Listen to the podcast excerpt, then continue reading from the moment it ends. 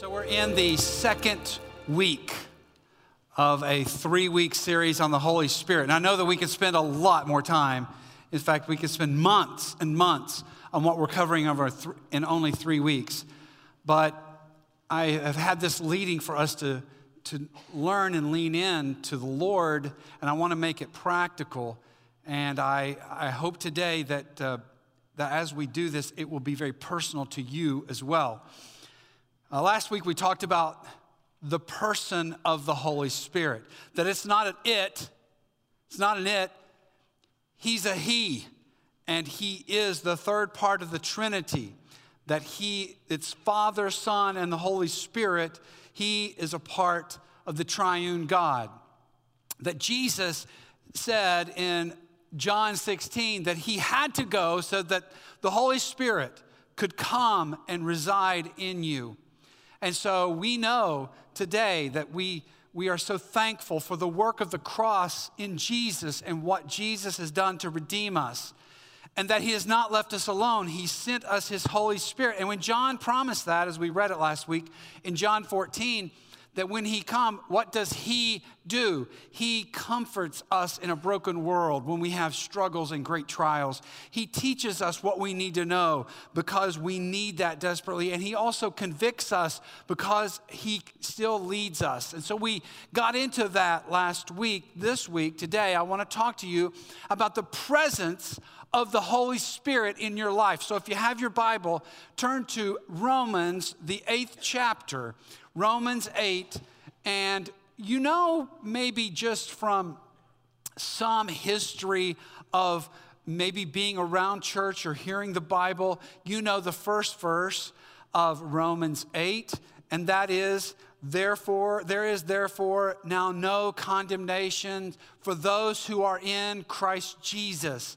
And so we know that when we talk about the person of the Holy, when we think about church, so many people think, oh, boring. It's like we're just, you know, it's boring and it's all these rules and regulations. And I want to open your eyes. I want, by the power of the Holy Spirit, to you to awaken to what God is doing. And it's not boring. I, I know I've told you this. I was down at the Billy Graham School of Evangelism when I was younger, and there was a Canadian pastor there. And he was talking about how much they love hockey. They love hockey. Any hockey fans here? We have any hockey people? Hey, we got some hockey people. Yeah. Anybody else? Though none go with me, still I will follow. Yes, there's just a few. That's right. Broad is the path, narrow is the gate. That's right. Now, we got some hockey fans here, and they say up in Canada, whenever they start stalling, it happens, you know, there's not a shot clock. You know, basketball teams do this too. They stall a little bit. But up in Canada, whenever they start stalling in, in hockey, they start this chant boring. Boring can you do this with me? Put your hands up and do this with me. Come on, all over, everywhere. Let's do it together. Let's do it. Boring, boring. Hey, don't get carried away with that, all right? I don't want this to be boring. I want us to wake up to the life. In fact, that's what the, this passage says in Romans 8. We're going to join verse 5. For those who live according to the flesh set their minds on the things of the flesh.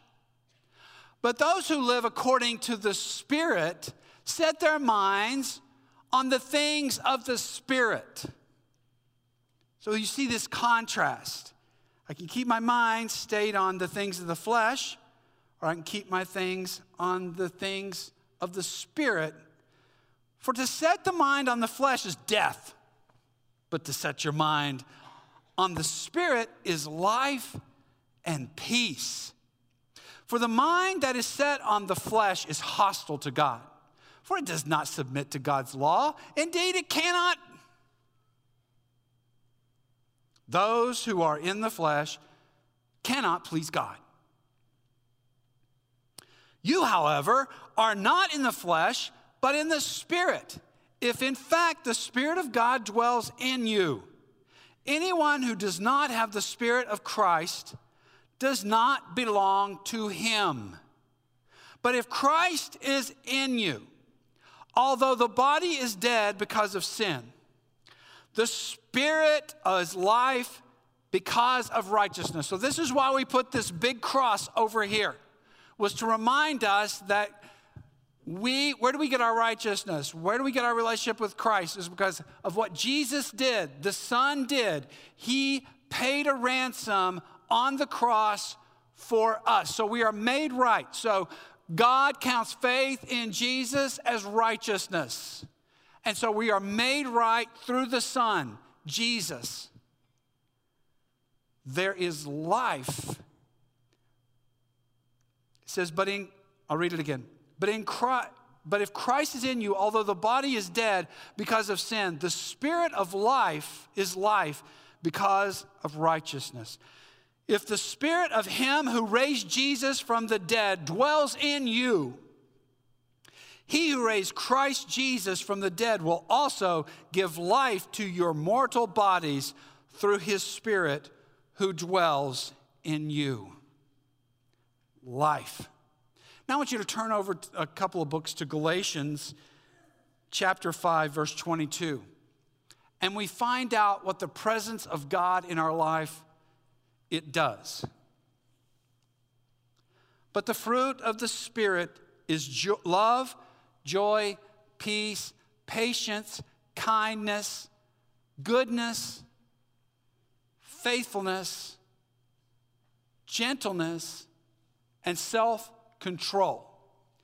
Now, against such things, there is no law. Those who belong to Christ Jesus have crucified the sinful nature with its passions and desires. Since we live by the Spirit, let us keep in step with the Spirit. And that last line, go ahead and keep it up there. You took it off too fast now. That's what I want to talk to you about is us keeping step with God, walking with God, and walking in the power of the Holy Spirit. How is it that we keep step by the power of the Holy Spirit? Last week, did anybody have a God spotting at all here? That was our challenge when we left, was to be aware of what God is doing. And I want to encourage you today that not only do we want to be aware or look for God, but we also want to keep in step with what He's doing. And here's what I just want to make it simple here today the presence of the Lord, of the Holy Spirit in our life, changes our minds. And believe our minds need to be changed.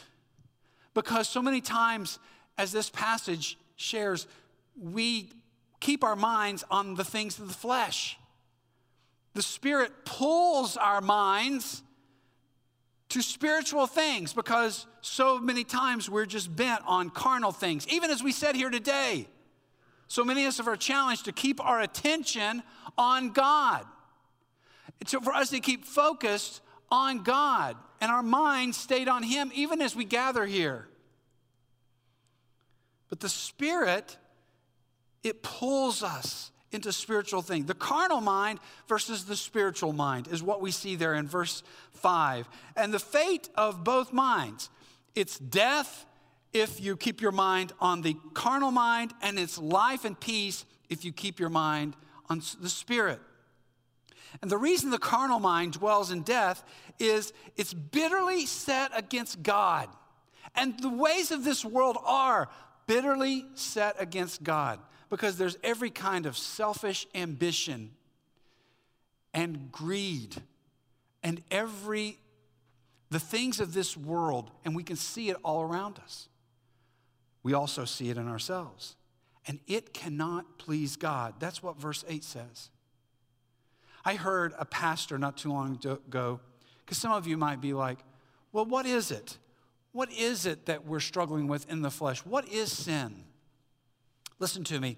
John Piper said these words What is sin? It is the glory of God not honored.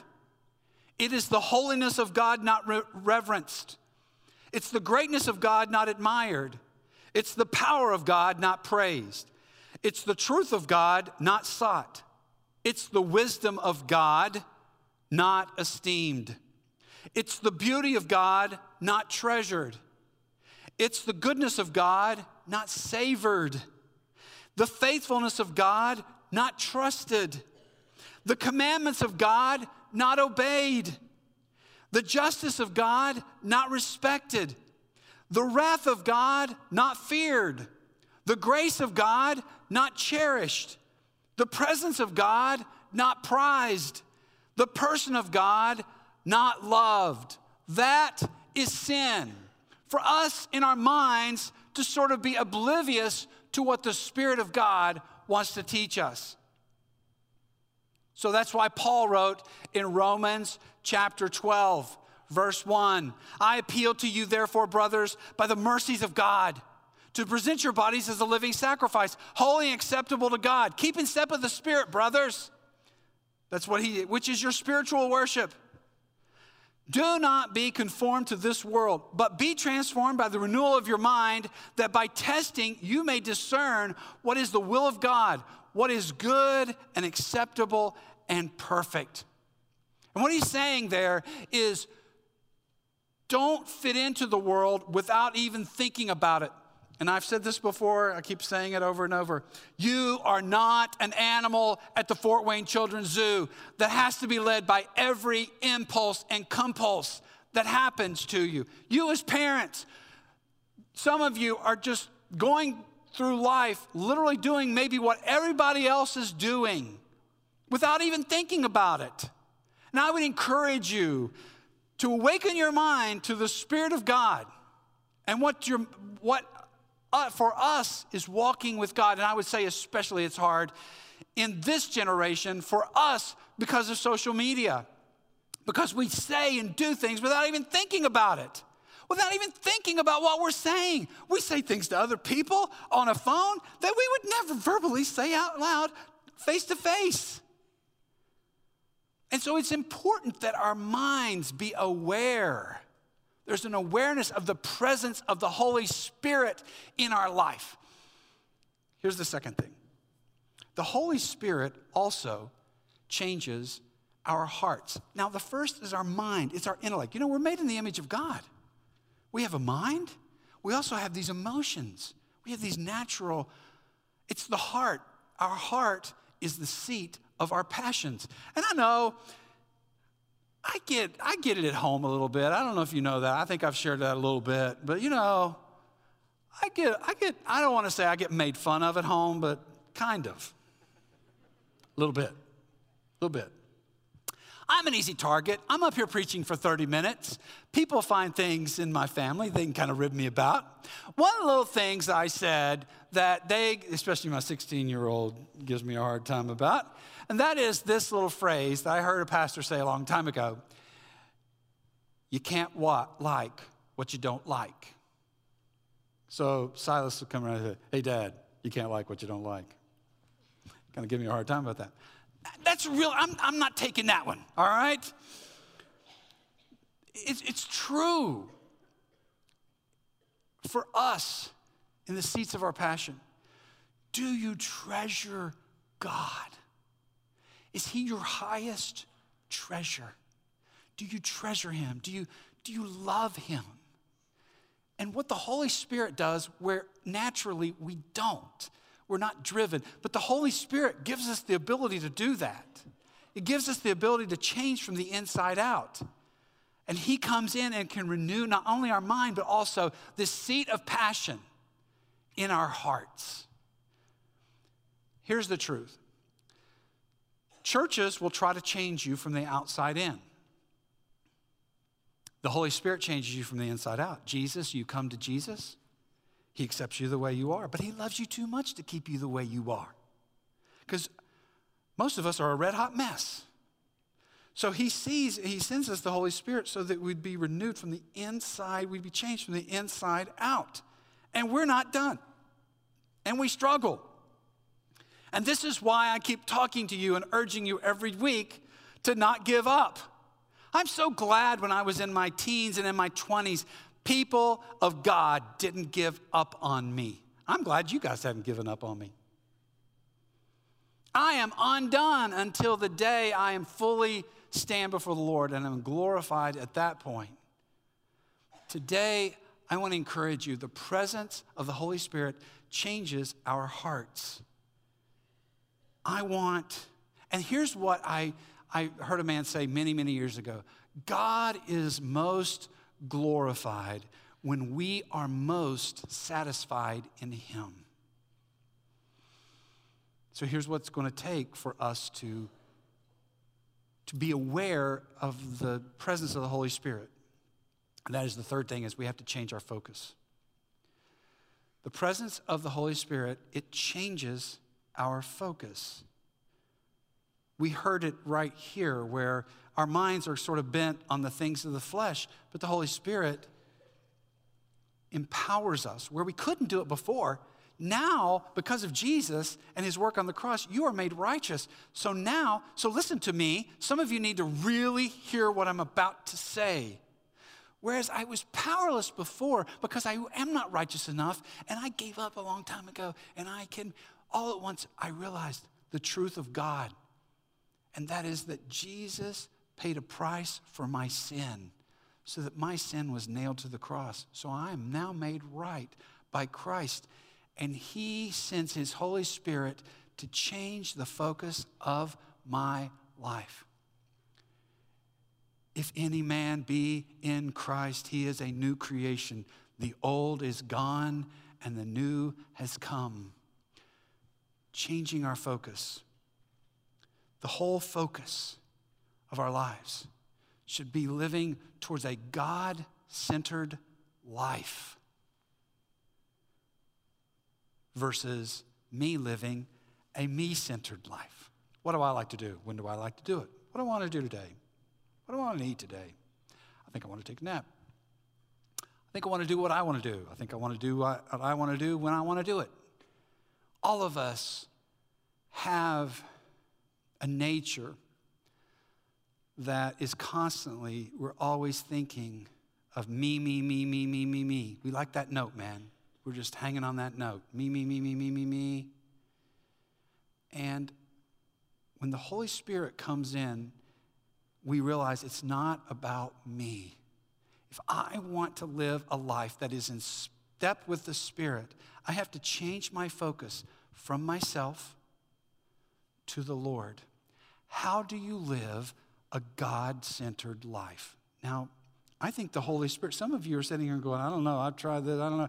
I am telling you, don't say, I want to call that out and say, that's a lie. You can live a spirit filled life.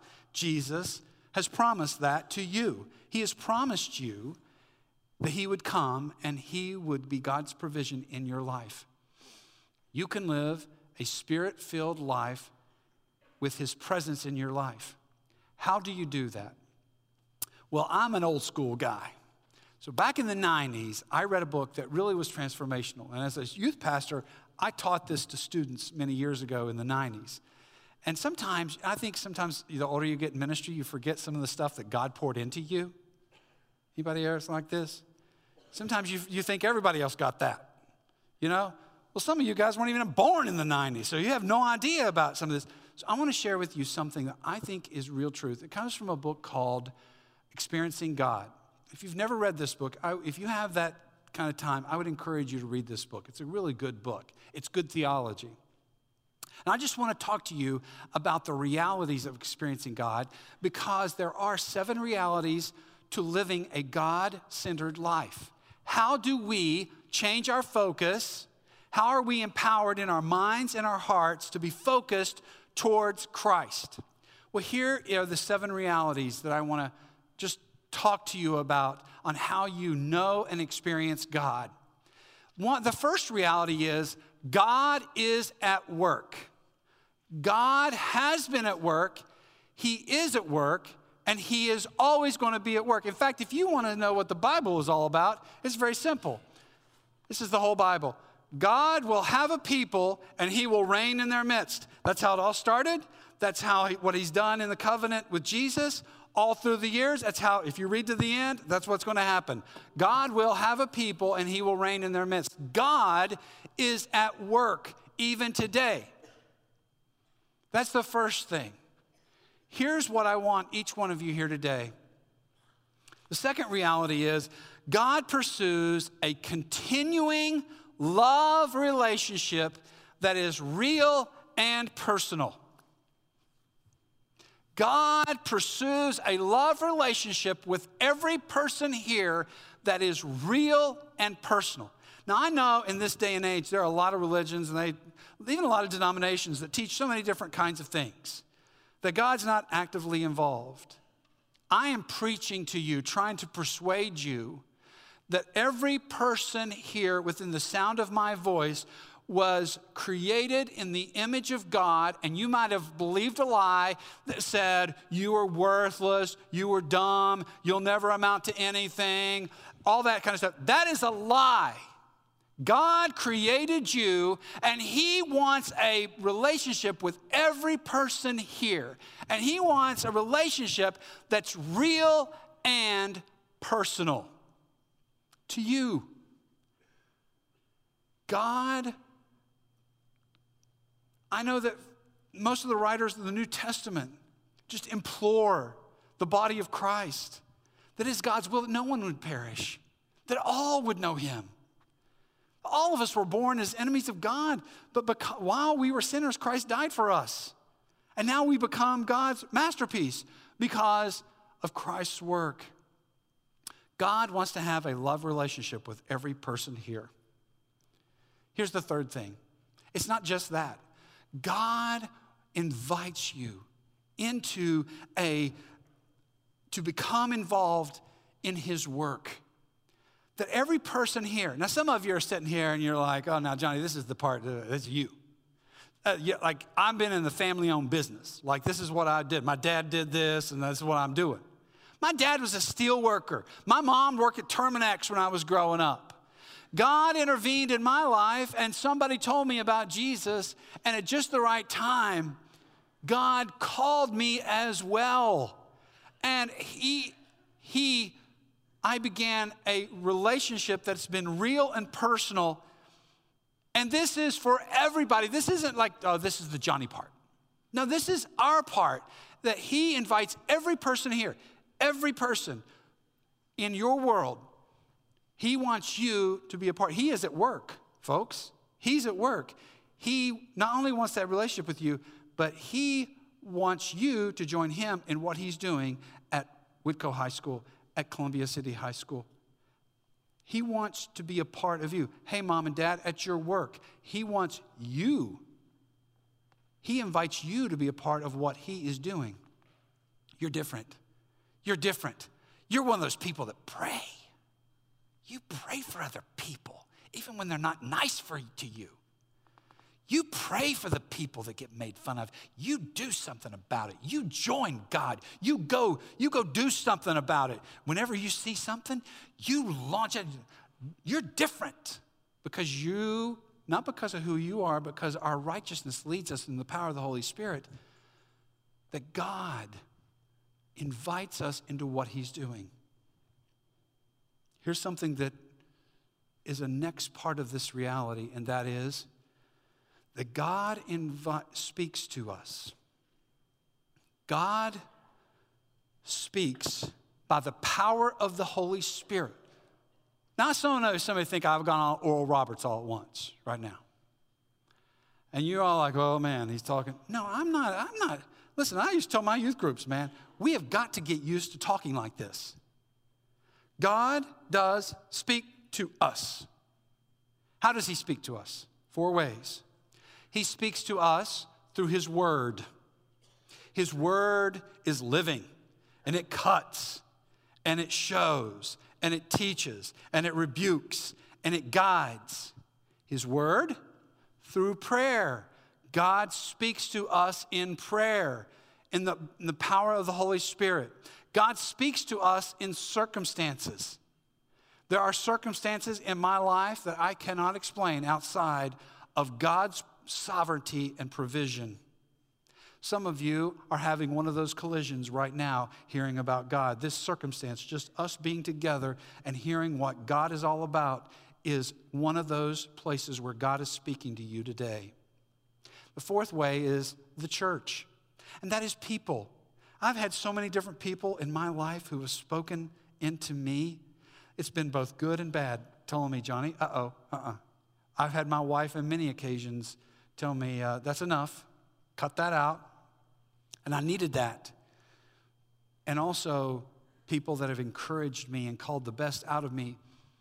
God speaks to us in four ways the Bible, through prayer, through circumstances, and through people, the church of the living God. And when He speaks to you, listen, when God speaks to you, there is 100% of the time a crisis. There will always be a crisis. God's invitation for you to work always leads you to a crisis of belief. And that crisis will, believe you, will lead you to belief and action. Every time that God speaks, there are people that maybe you've been coming to church and God has been speaking to you by the power of the Holy Spirit to adjust some things in your life and calling you to walk in His Spirit, and you have already dialed that out. I want to encourage you that every time you hear the Word of God, when you hear God speak to you, there is always 100% of the time a crisis because without faith, it's impossible to please God.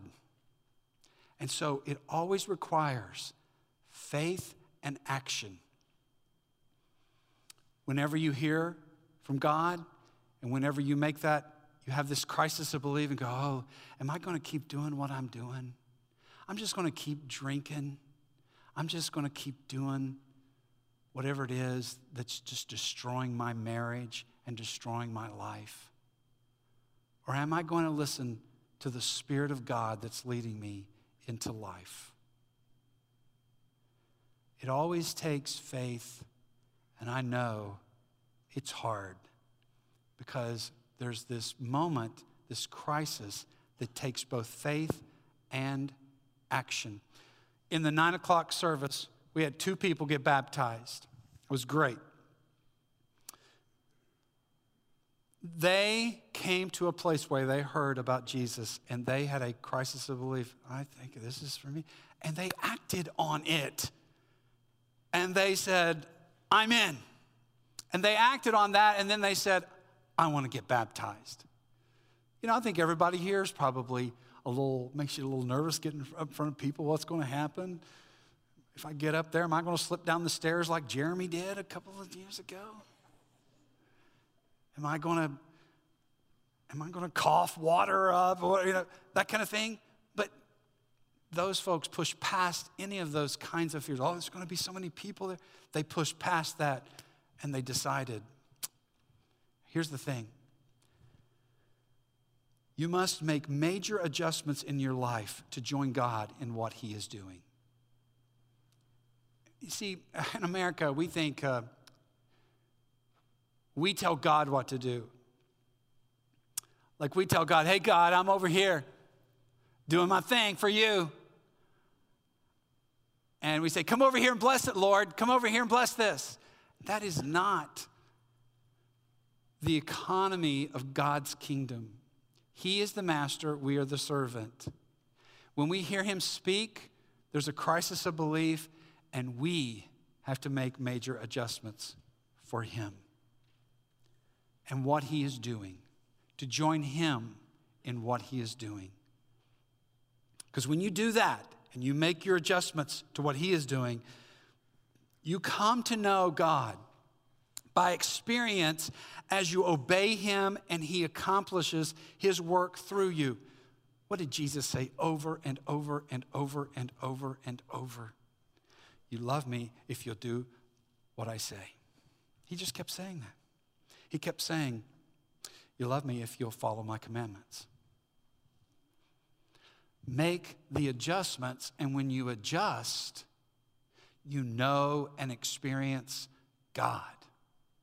That's how we, when we change, listen, this is the difference between living a me centered life and a God centered life.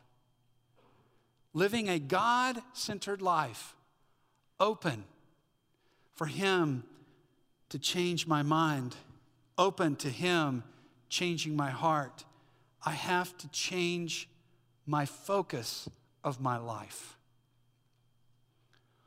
What's blocking you from experiencing God? What is that? I actually want us to spend this time right here, right now. All you guys can come on up if you would, please. You and Elijah. I want us to have some ministry time right now. So I want you right now to bow your head. I want you to draw a circle around yourself. I want us to close our eyes. I want us to invite the Holy Spirit in right now. And what is it, Lord, that you want to speak to us at this time? What's blocking you from living a God centered life?